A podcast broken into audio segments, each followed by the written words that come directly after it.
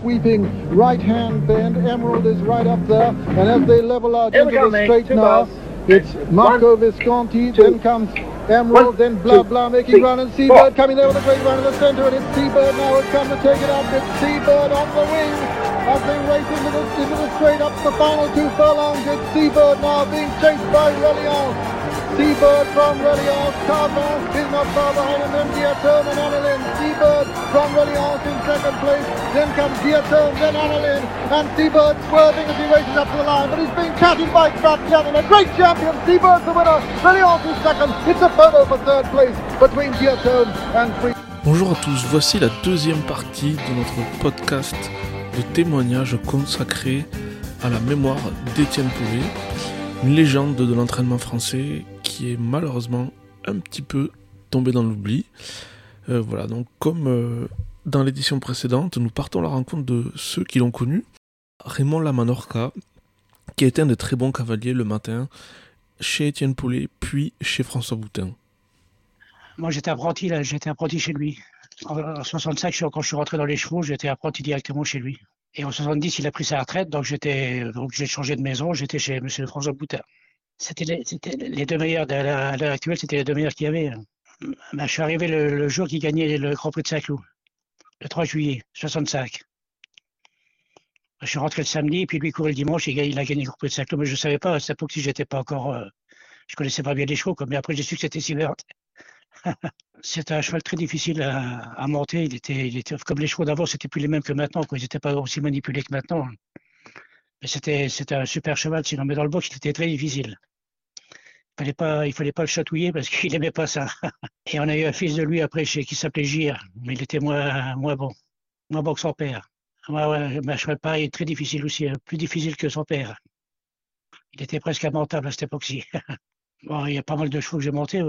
J'ai connu Gredan aussi. Je sais pas si vous avez connu Gredan qui avait battu Seabird à, deux ans dans le Grand Prix de Sac- euh, Il y a tellement de bons chevaux que, j'ai connus là-dedans. J'ai eu Takawa, j'ai eu Silver Clout, euh, j'en passe, c'est des, des meilleurs, comme dirait l'autre. J'en ai, ai connu, il y avait que ça, façon, il y avait que des bons chevaux. Là-dedans, il y avait 55 chevaux, il y avait 50 cracks. Maggie Noble, oui, pareil, ouais, c'était un cheval qu'ils avaient acheté à deux ans en Angleterre, euh, qui a tout gagné après, quoi. Enfin, qui a gagné à trois ans l'arc aussi, et pareil, c'était un, un super cheval aussi.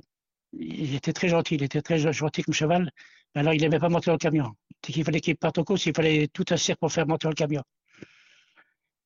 Et des fois, c'était moi qui montais dessus, on me mettait dessus pour qu'il rentre dans le camion avec moi dessus.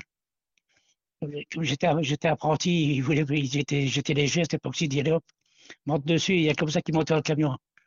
C'était, il voulait pas monter dans le camion. Puis une fois qu'il était dedans, il bougeait plus. Ah, Chez François Boutin, j'ai connu des cracks aussi. hein. Eu il y en a tellement aussi là-dedans que il y avait que ça, quoi. Pris le Rune, euh, Neurieff, enfin. Il y, a- il y avait que des cracks chez Boutin, c'était pareil. C'est les deux meilleures maisons que j'ai fait, les deux meilleurs patrons que j'ai pu avoir, c'était ceux-là. Maintenant, c'est plus pareil. hein. Très autoritaire, mais très, très professionnel. C'est-à-dire qu'il était autoritaire avec son personnel, mais il était très reconnaissant quand euh, il était il récompensait beaucoup son personnel. Il leur faisait des cadeaux, il leur donnait des, bons salaires à cette époque-ci. Il était très dur au boulot, mais c'était vraiment un homme droit. Un mec de, un gars de métier. Bah parce que quand j'habitais dans l'est de la France à cette époque-ci, et puis bon, moi j'étais taillé pour faire un jockey, et mon, instituteur il me disait tout le temps, vraiment, tu devrais travailler dans les shows, dans les usines, tu pourras pas travailler dans les usines, tu seras pas assez costaud. Et puis un jour, j'ai dit, il est, comme il joue au tiercé tous les dimanches, avec ça qui, avec ce seul course qu'il y avait, c'était le tiercé. Et puis euh, lundi, il me dit, vraiment, j'ai touché le tiercé hier. Ben, je dis, c'est bien. Il me dit, va dans les chevaux. Il me dit, je, vais me renseigner où ben, Il me dit, je vais écrire à Léon Vitrone. Il va donner des, adre- des adresses. Il a écrit à Léon Vitrone à cette époque-ci, qui était travaillé sur TF1. Et il a envoyé la- l'adresse de, de Joinville et de Maison Lafitte. Et moi, j'ai choisi, j'ai. Et du coup, je suis tombé à Joinville et puis j'étais directement chez, c'est les, les directeurs à cette qui nous plaçaient. Ils m'ont placé directement chez, euh, chez Paulet. Ah bah, les deux ans, ils nous, à cette époque-ci, au mois de septembre, octobre, on connaissait le meilleur deux ans. Ils étaient encore que yearling, qu'on appelle ça. Et on connaissait déjà le, le meilleur. Tellement il, il a travaillé dur le matin et le résultat était là. Quoi. Mais il a récupéré d'autres à fur et à mesure. Il avait toute façon, tout- dès qu'il voulait des choses, ça rentrait comme, comme il voulait. Quoi. Dès qu'il en a qui partaient, il y en a qui rentraient. Je l'ai vu virer des chevaux, des propriétaires, il les virait parce que ça leur plaisait pas. Ou les propriétaires ne voulaient pas travailler avec lui, il les virait directement. hein. Il ne s'occupait pas de, quoi que ce soit, lui, il n'en avait rien à faire. Il savait que derrière, il y avait encore d'autres euh, propriétaires qui venaient. hein. Moi, j'ai vu un cheval qui s'appelait Bleu Tom, qui a gagné la poule d'essai des poulains. Le dimanche matin, il a fait un bout vide sur la piste. Il a gagné l'après-midi. Parce que le matin, il trouvait qu'il avait pas assez d'entraînement, il était pas assez prêt. C'était de force chez montait à cette époque-ci. Et il a gagné l'après-midi. Et c'était un, gars comme ça, il travaillait les chevaux très dur, très dur. Il travaillait plus que l'après-midi, que ce qu'il courait. Quand il, courait, pour eux, c'était l'entraînement. Hein. Je, me rappelle que Vaglino, avant qu'il ait l'Arc de Triomphe, on avait fait des, relais sur le gazon. Moi, je, je montais le leader à 200 mètres du poteau, enfin de, la, de ce qu'on faisait sur la piste des Lions, euh, des Aigles. Il m'avait donné un super cheval qui galopait à Saboxy pour aller encore plus vite que les autres. Et il nous a battu dans le galop de 100 mètres. Après le galop, c'était Glennon qui était venu monter. Il dit, bon, ben, on va pas avoir de mal à gagner la de triomphe. Parce qu'on voyait, on voyait clair le matin, comme on dit. Peut-être que les chevaux, ils encaissaient bien. Après, ils ont, à force de travailler dur, ils encaissé. Il n'y avait pas de, c'est pas comme maintenant. Maintenant, ils les mettent dans les marcheurs, ils les mettent dans les trucs. Les chevaux, ils foutent rien maintenant. Avant, les chevaux, je vous dis, ils travaillaient plus le matin que l'après-midi. Quand ils courent l'après-midi, c'était la rigolade pour eux. Parce qu'ils étaient, ils étaient à 200%, quoi. C'était, il était habitué à travailler comme ça. C'était son, son système, quoi. C'était presque similaire au début. Il faisait tout doucement. Et comme M. Paul était à la retraite, il venait tout le temps voir sur les pistes. Et puis, plusieurs fois, il disait, tu travailles pas assez dur avec tes chevaux. François, il faut aller plus dur avec tes chevaux. Il faut leur faire pas de cadeaux. Et du coup, il a pris la même méthode que lui. Et puis, bon, ben, on a vu les résultats, quoi. Mais c'était un super patron. C'était vraiment un mec. Euh... Et alors, quand on commençait là, en plein été, on commençait à 5h moins le quart. À 4h30, on commençait du matin, à 5h moins le quart, on était à cheval. Ah, c'était, c'était l'armée. Hein. Moi, une fois, je suis arrivé en retard, il, m'attendait derrière la porte. Il m'a dit, qu'est-ce que tu fais? Ben, je, me suis pas réveillé. Il m'a dit, j'ai pas besoin de toi, il va te coucher. Ah, j'ai jamais. Je suis toujours arrivé à l'heure après. J'ai jamais oublié mon réveil. bon, ben, il avait que des bons garçons. Enfin, je peux pas dire que c'était les, les, meilleurs que les autres, mais bon, c'était que des, des gars sérieux, quoi. C'était des mecs qui, étaient toujours au boulot, qui manquaient jamais le travail, et puis qui connaissaient bien le, leurs chevaux, quoi. Ils adoraient les chevaux. Et puis avant, cette époque-ci, on faisait trois chevaux, on s'occupait des chevaux. Maintenant, dans les écuries, il y en a 10, 15, et puis un coup vous augmentez un, un coup vous montez l'autre, tandis que chez, chez Paulet, comme chez Boutin, vous faisiez des chevaux attitrés, vous les faisiez tout le temps jusqu'à temps qu'ils partent à, la retraite. Donc euh, on avait plus le temps de s'occuper de nos chevaux. Pas beaucoup de casses, on en avait quelques-uns qui cassaient des chevaux, mais on n'en cassait pas tant que ça. Hein. Pour le travail qu'ils faisaient, euh, moi je me rappelle pas avoir beaucoup de chevaux cassés. Hein. Puis non, parce que lui, il avait beaucoup les chevaux américains qui avaient, c'était les premiers chevaux américains qu'il réussissait à avoir. Madame Wiener à cette époque-ci. Donc elle ramenait que des chevaux américains, c'était des chevaux de vitesse, des bons chevaux. Puis bon, lui, il savait les, les entraîner, quoi je pense, parce que c'était déjà pas le même système des chevaux. Ils étaient plus, ils étaient pas comme maintenant. Ils étaient déjà très durs. Moi, j'ai connu des chevaux, ils étaient presque lamentables quand ils arrivaient à l'entraînement. Et au bout de six mois, bon, enfin, au bout de trois mois, on a réussi à les calmer. Que maintenant, les chevaux, ils arrivent à l'entraînement, ils sont, ils sont déjà dorlotés, ils sont dressés, ils sont, on leur cure les pieds et tout ça. Maintenant qu'avant, c'était, c'était pas pareil. Les chevaux, ils étaient un peu sauvages quand ils arrivaient. Non, non, bah, disons qu'il a eu, non, pas spécialement, il a travaillé beaucoup, puis à force, ben, les chevaux ont pris se calmer, quoi, parce que bon, ben, il, il qu'il fallait qu'il soit plus calme que, plus, plus se calmait, quand il se calmait pas, ben, il travaillait plus, plus que les autres. Puis arrivé un moment, ben, les chevaux, il, il, il leur baissait un peu la voix, comme on dit, beaucoup de travail, et puis après, ben, les chevaux, ils comprennent, ils se calment, ils se calment de même. Hein. Quand ils sont habitués après à, avec, les gars, comme on dit, après, ils s'y habituent, c'est comme tout. Hein. Il était très solitaire il parlait pas beaucoup de monde. Quand il parlait à quelqu'un, c'était pour s'engueuler. Sur les pistes, il s'engueulait tout le temps avec euh, Miguel Clément. Parce que des fois, il venait, il venait plutôt que pour entraîner les chevaux. Quand nous, on sortait à 5 heures du matin pour aller galoper les chevaux, c'est arrivé que Clément, il était là. Il engueulait. Il dit, qu'est-ce que tu veux me faire chier sur mes pistes? Il dit, c'est mes pistes à moi. Puis c'était les pistes à tout le monde. Mais quand il était sur les pistes, il s'engueulait avec tout le monde. c'était lui le patron. Il s'occupait pas si c'était Maté ou Pierre-Paul Jacques. Euh, il, il, s'engueulait C'était lui qui commandait. Il n'avait pas 25 cours comme maintenant. Il y avait, il y avait 55 box là-dedans, il y avait 55 chevaux, et puis deux poneys, et puis c'était bon. Et lui, par contre, il, montait tout le, poney. Tous les jours, il était à cheval. Tous les jours, il était sur son poney. Bref, on avait un très bon premier garçon qui est encore en vie maintenant, qui, euh, s'appelle Roger Gouvry, qui était, qui était bien pour les soins, qui était, c'était un mec, euh, qui était toujours euh, toujours présent, enfin bon gars quoi. Mais avant il n'y avait pas de vétérinaire comme maintenant, c'était pas comme maintenant les vétérinaires ils passent leur vie dans les écuries, tandis qu'avant c'était pas le cas. Les vétérinaires, on avait un bon vétérinaire, c'était un docteur pour eux à cette époque-ci. C'était lui qui venait soigner les chevaux quand il y avait des problèmes.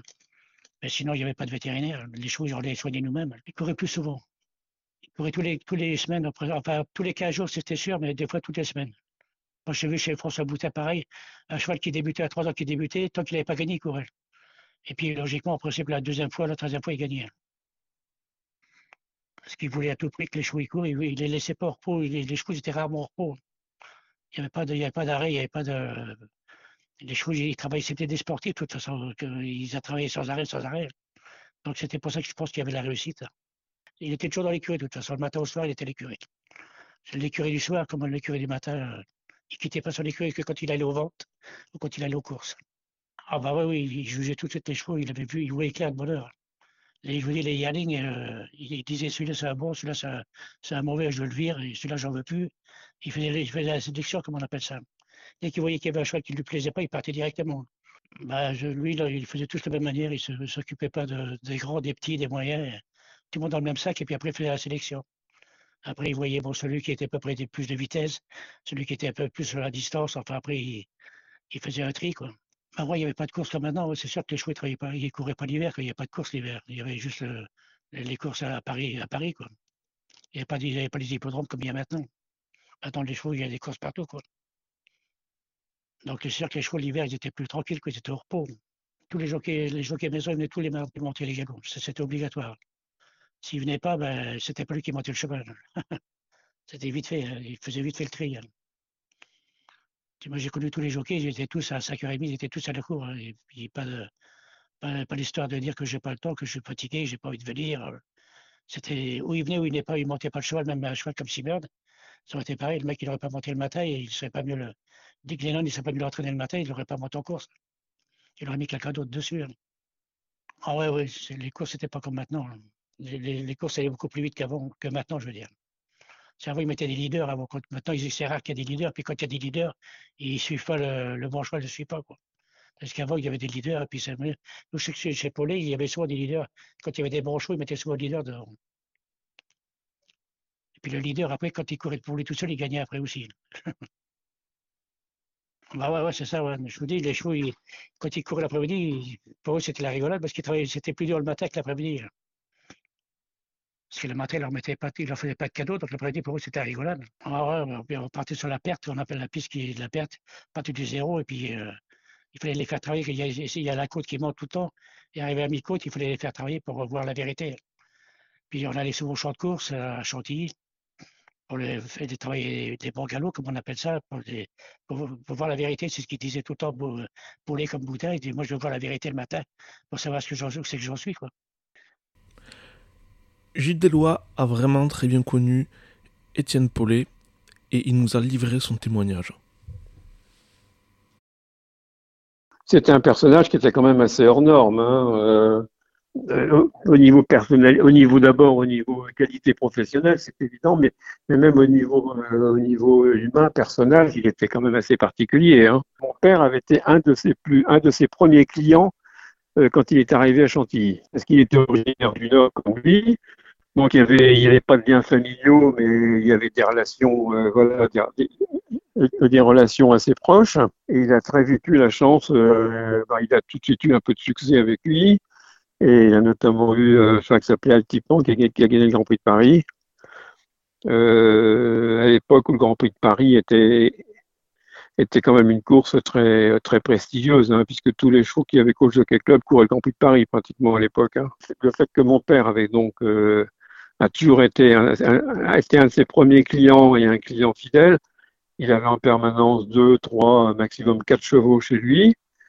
Euh, donc il a eu l'altipan, euh, il avait acheté une jument et puis il l'a envoyé à, à, Pan parce que Pan était un cheval qui avait été entraîné par Etienne Paulet qui avait gagné la Coupe d'Or d'Ascot. Et bon, ça a donné Altipan, puis après il a eu plusieurs bons chevaux, Anne d'Anjou, euh, etc. Euh, ce qui était assez exceptionnel chez Etienne Paulet, c'est qu'il avait un coup d'œil pour dénicher des chevaux. De, il prenait pas forcément les plus chers dans les ventes, hein, mais il dénichait les très bons chevaux à des prix très raisonnables. Hein. C'était assez, incroyable ça. C'était assez incroyable. Alors, euh, le fait que mon père était client chez lui, euh, moi j'ai très vite eu l'envie d'aller passer des vacances, des vacances d'été pour monter à l'entraînement. Euh, j'y allais tous les ans euh, à peu près pendant, pendant un mois. Et bon, ça, ça, duré, ça duré plusieurs années. Et puis, euh, ça m'a donné un peu le virus. J'ai eu envie d'entraîner. Mon père m'a dit qu'il fallait d'abord que je fasse mes études et puis que je ferais ce que je voudrais plus tard.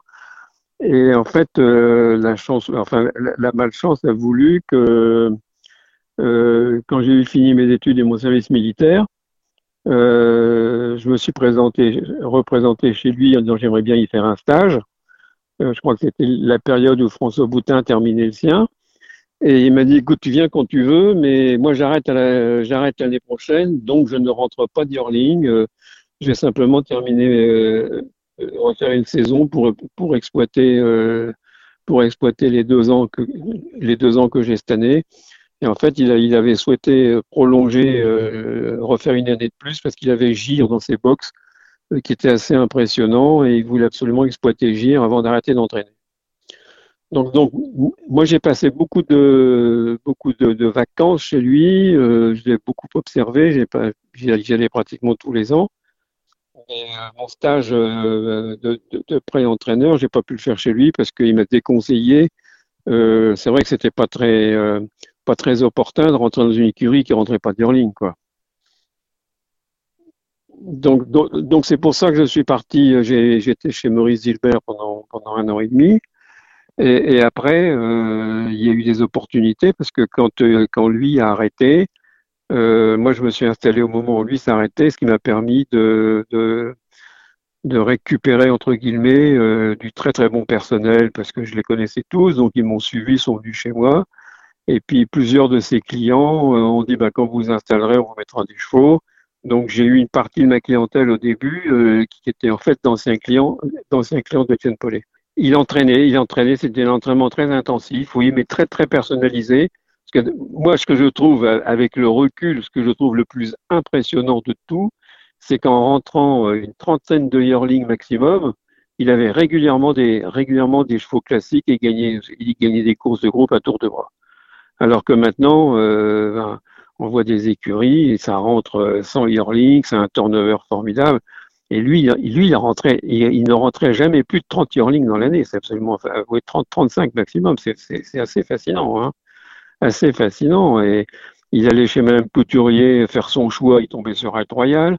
Euh, il allait chez Jean Ternin, qui avait quand même pas un élevage extraordinaire, c'est pas des origines prestigieuses. Euh, il déniche Seabird et, et Sanctus. Euh, c'est, assez incroyable, en fait, hein. Bon, et après, il a été quand même, ce qu'il a beaucoup aidé, euh, c'est, sa clientèle américaine, où là, il a eu la chance de rentrer des chevaux euh, euh, nés élevés aux États-Unis, qui avaient une très très grande précocité, ce qui lui a permis de là, là de, de, de truster les victoires avec les deux ans. C'était l'époque où il avait des, chevaux de, de Madame Weiner, des chevaux de, de Madame Jackson. Euh, ça, c'était assez. Je dirais pas que c'était facile, mais je dirais il, là, il rentrait des chevaux très précoces.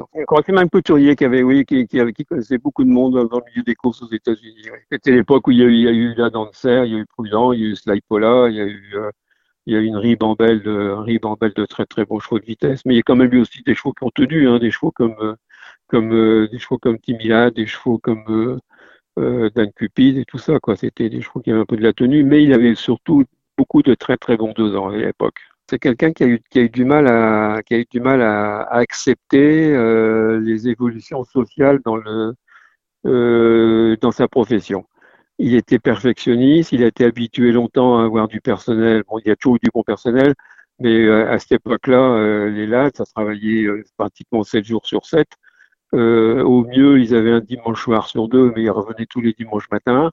Et puis tout ça a évolué, il a commencé à trouver que c'était un petit peu plus compliqué de travailler dans ces conditions-là. Il était probablement un petit peu euh, très conservateur euh, dans ses relations avec le personnel, même si c'était un très très bon employeur hein, euh, qui a fidélisé, euh, qui a fidélisé ses cavaliers d'entraînement et ses lades. Bon, il avait des problèmes, euh, il n'y avait pas des graves problèmes de santé, mais euh, il souffrait beaucoup d'arthrose, de trucs, et il était, il devenait assez malheureux d'être sur les pistes le matin, euh, le matin à la fraîche là. Il avait moins de plaisir physiquement. Euh, je pense qu'il voilà, il voyait un petit peu les choses évoluer, euh, pas dans le sens où il aurait lui souhaité. Euh, bon, et puis je sais pas, il il s'est mis à manquer un peu de motivation. Je sais pas très bien parce qu'il a quand même eu des bons chevaux jusqu'à la fin, mais il a manqué un peu de motivation. Euh, voilà, il a pris sa décision comme ça. Il s'est dit, moi, je vais pas prolonger, je vais arrêter. Mais effectivement, il a, il arrêté, très jeune. hein. Et heureusement qu'il était très ami avec, avec la famille Goulandris, qui fait qu'il a pu s'installer au ras de la Louvière. Là-bas, ils ont mis à disposition une maison. il était un peu comme chez lui. il se partageait entre le ras de la Louvière et son appartement à Paris, revenu aux courses le dimanche à Longchamp. Il allait régulièrement à l'entraînement, il est souvent à l'entraînement faire un petit tour chez François Boutin. Il l'amusait beaucoup de voir les chevaux, surtout des chevaux des anciens clients. Euh, moi, j'ai eu la chance, il m'a, quand même beaucoup aidé. Il m'a quand même déniché des. Euh, ceux qui ont été mes meilleurs chevaux, c'est quand même lui qui les a trouvés, qui les a achetés. Hein, comme récupéré. Euh, c'est lui qui l'a trouvé à Newmarket. Euh, il avait acheté Full of Hop aussi pour Charles Delcroix et gagné le prix d'Ispahan. Euh, c'était lui qui l'avait trouvé. Il, savait dénicher des chevaux avec des budgets très raisonnables. Hein. Il était assez incroyable pour ça. Mais c'est un personnage qui était quand même assez, euh, assez intimidant. Hein. Euh, il était quand même très très froid. Hein. Son cercle d'amis était, était assez restreint. Il avait des amis fidèles, notamment dans ses clients, là, des gens comme Philippe Mott, tout ça. c'est très bien entendu avec Madame Manning, ex-comtesse de la Valdaine euh, avec Jean Terninck, bien sûr. Il y avait des affinités aussi d'hommes du Nord, et puis des grands succès qui les ont beaucoup rapprochés. Mais il était quand même très, très réservé, très froid, euh, très, très, très intimidant. Hein. Très, très intimidant. Hein. Et puis, euh, alors, sa méthode d'entraînement, c'était vraiment c'était du sur-mesure, en fait. Hein. Comme il avait un effectif très réduit, c'était vraiment chaque cheval avait programme particulier, tout était, euh, voilà, tout était cousu c'était assez incroyable. Moi, je me rappelle, par exemple, euh, euh, pour les jours des galops, le mardi, mardi matin, moi, j'arrivais, je logeais chez son premier garçon, donc on arrivait à, on arrivait à 5h moins le quart à l'écurie et personne n'arrivait à 5 h Il y avait un papier qui était là sur le bureau du premier garçon. Et pour préparer les galops, il mettait les poids carrément comme si c'était une course, hein, pour être sûr de bien juger, de bien voir, etc. Euh, et on connaissait le poids de ces cavaliers d'entraînement. Et puis on mettait les selles, les tapis exactement comme dans une course, pour que voilà, pour qu'il y ait des écarts de poids entre les uns et entre les autres, qui lui permettaient lui de bien apprécier, de bien apprécier les galops il n'y a, plus beaucoup d'entraîneurs qui, euh, qui, ont le temps de faire ça. Hein.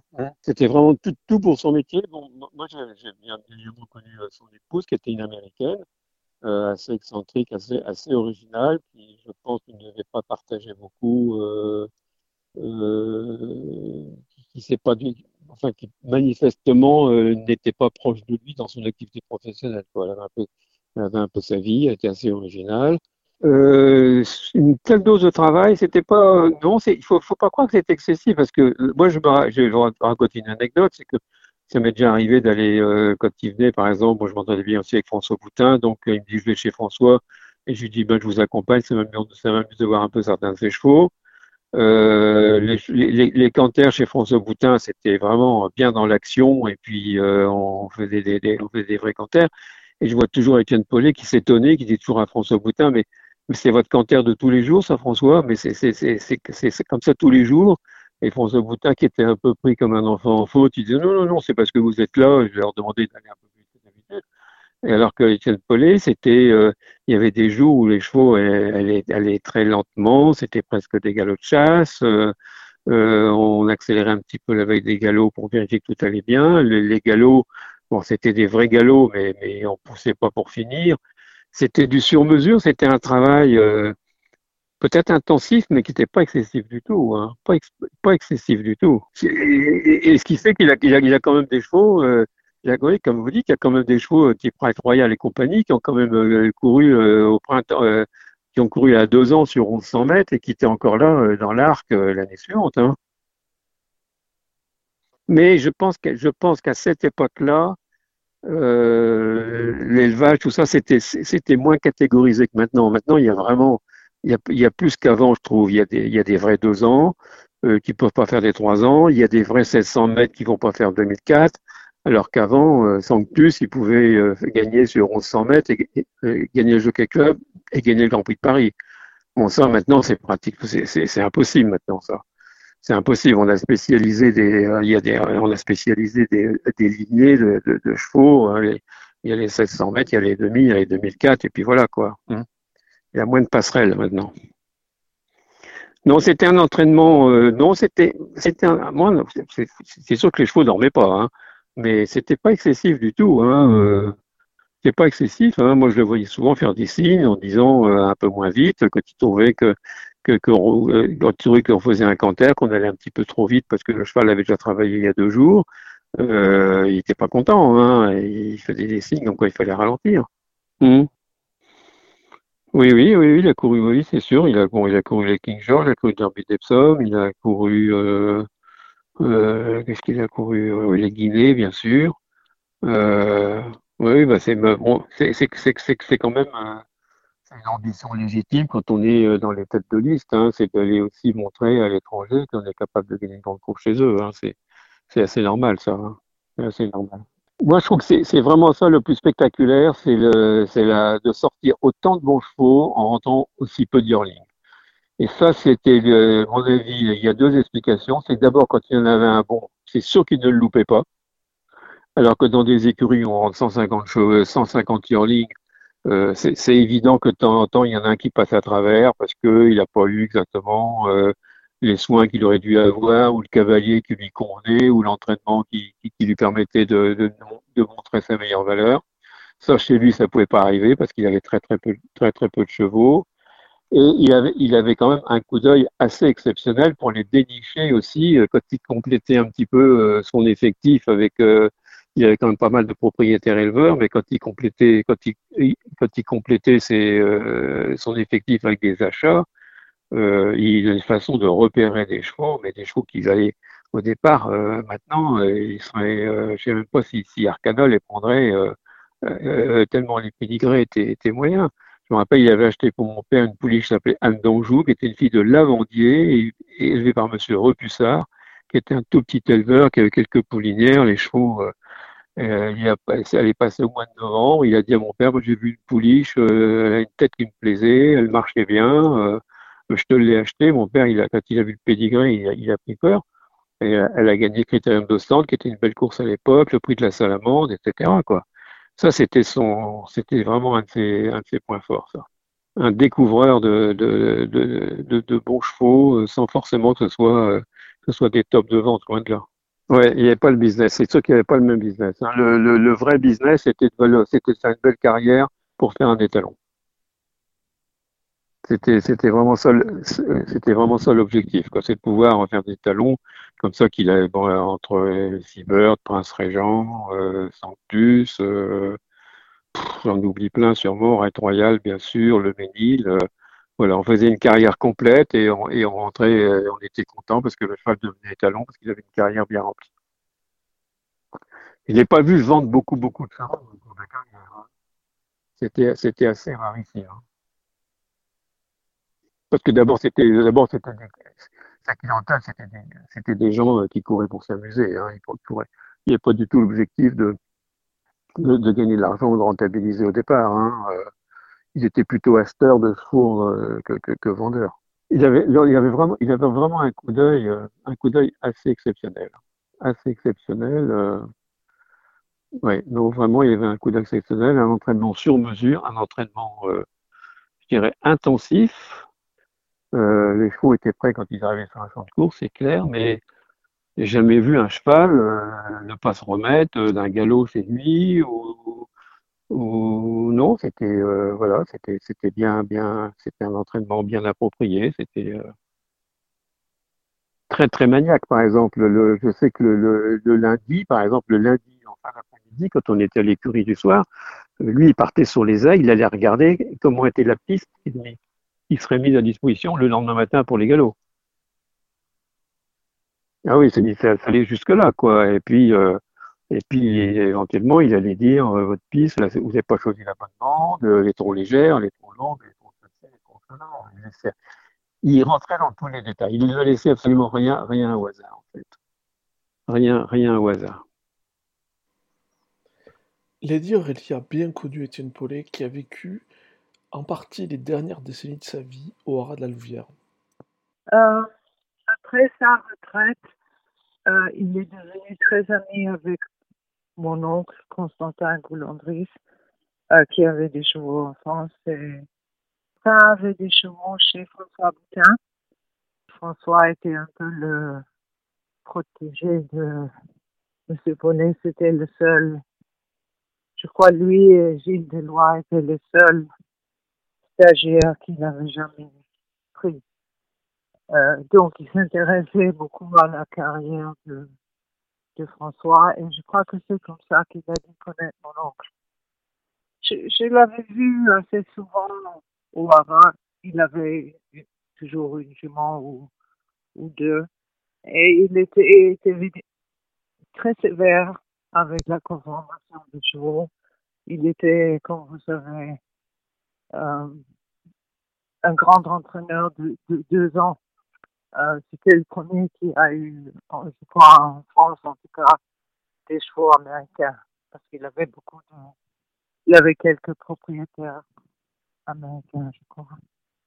Et bizarrement, il s'intéressait pas du tout au foal. Mais dès qu'il commençait à, être préparé pour les ventes ou pour les euh, courses, euh, à ce moment-là, ça l'intéressait beaucoup. Il regardait jamais même, même ses foules à lui. Euh, mais, dès qu'ils avaient l'âge pour aller aux ventes ou pour aller au, à l'entraînement, là, là, il était passionné. Et il adorait les courses de deux ans. Et surtout, il suivait les. Il aimait beaucoup voir les deux ans débuter, que ce soit les siens ou ceux des autres. Euh, et je crois que c'était le premier. Ça devait être un des premiers à entraîner les deux ans précoces en, France. Hein. Et donc, euh, et je me souviens, il avait, il avait dit que quand il entraînait pour Madame Couturier, il avait des, il prenait les chevaux l'été et ils étaient déjà, ils faisaient déjà camper euh, avant, les, avant ces vacances d'hiver. Donc euh, entre Noël, Nouvel An, les chevaux qui en étaient capables, ils faisaient déjà camper. Et il disait aussi que si, si un cheval euh, qui n'avait pas de problème physique ne montrait rien à deux ans, euh, pour, lui, c'était un peu foutu. Enfin, il, il, pensait que, et je crois qu'il a raison, euh, que si le cheval ne montre rien à deux ans, même le matin, euh, c'est assez improbable que le cheval va être un champion, enfin un vrai bon cheval. Il n'était pas, il n'était pas très euh, chaleureux, c'est pas le mot. Il était assez formel et réservé. Et, mais aussi, il était très, très fidèle. Il avait un, un cercle d'amis de sa génération, un Jean Tiernin qui avait Seabird et un, un monsieur qui s'appelait Maurice Olivier. Euh, il avait trois ou quatre très bons amis qui, qui voyaient régulièrement, très régulièrement. Moi, j'ai dû le connaître vers la fin des années 70 ou non un peu plus tard, début des années 80. La, grande question que forcément tout le monde se pose aujourd'hui, c'est serait-il possible d'entraîner comme le faisait Étienne Paulet avec un petit effectif compte tenu de l'évolution des conditions matérielles et, sociales euh, de notre filière J'imagine que les courses maintenant sont beaucoup plus compétitives, mais il y a aussi beaucoup plus de courses. Euh, je pense que c'est possible, mais il faudrait vraiment un très bon sélectionneur ou une bonne équipe qui sélectionne. Je pense que ce ne serait pas possible pour un entraîneur qui entraîne pour pour beaucoup d'éleveurs. Mais s'il y avait un genre génie d'achat dealing, euh, de l'argent illimité et une sélection très sévère qui était, euh, M. Bonnet était très pour, euh, c'était possible. Et il disait, enfin, quand il était en activité, il, il disait que, enfin, après le cours, il, il disait que être entraîneur, c'est un, un métier d'observation, que c'est genre 90% observation, et que il faut se concentrer, on ne peut pas faire 36 000 choses en même temps. Et, et ça, c'était sa politique. Donc, il avait une secrétaire qui, qui devait euh, parler au propriétaire.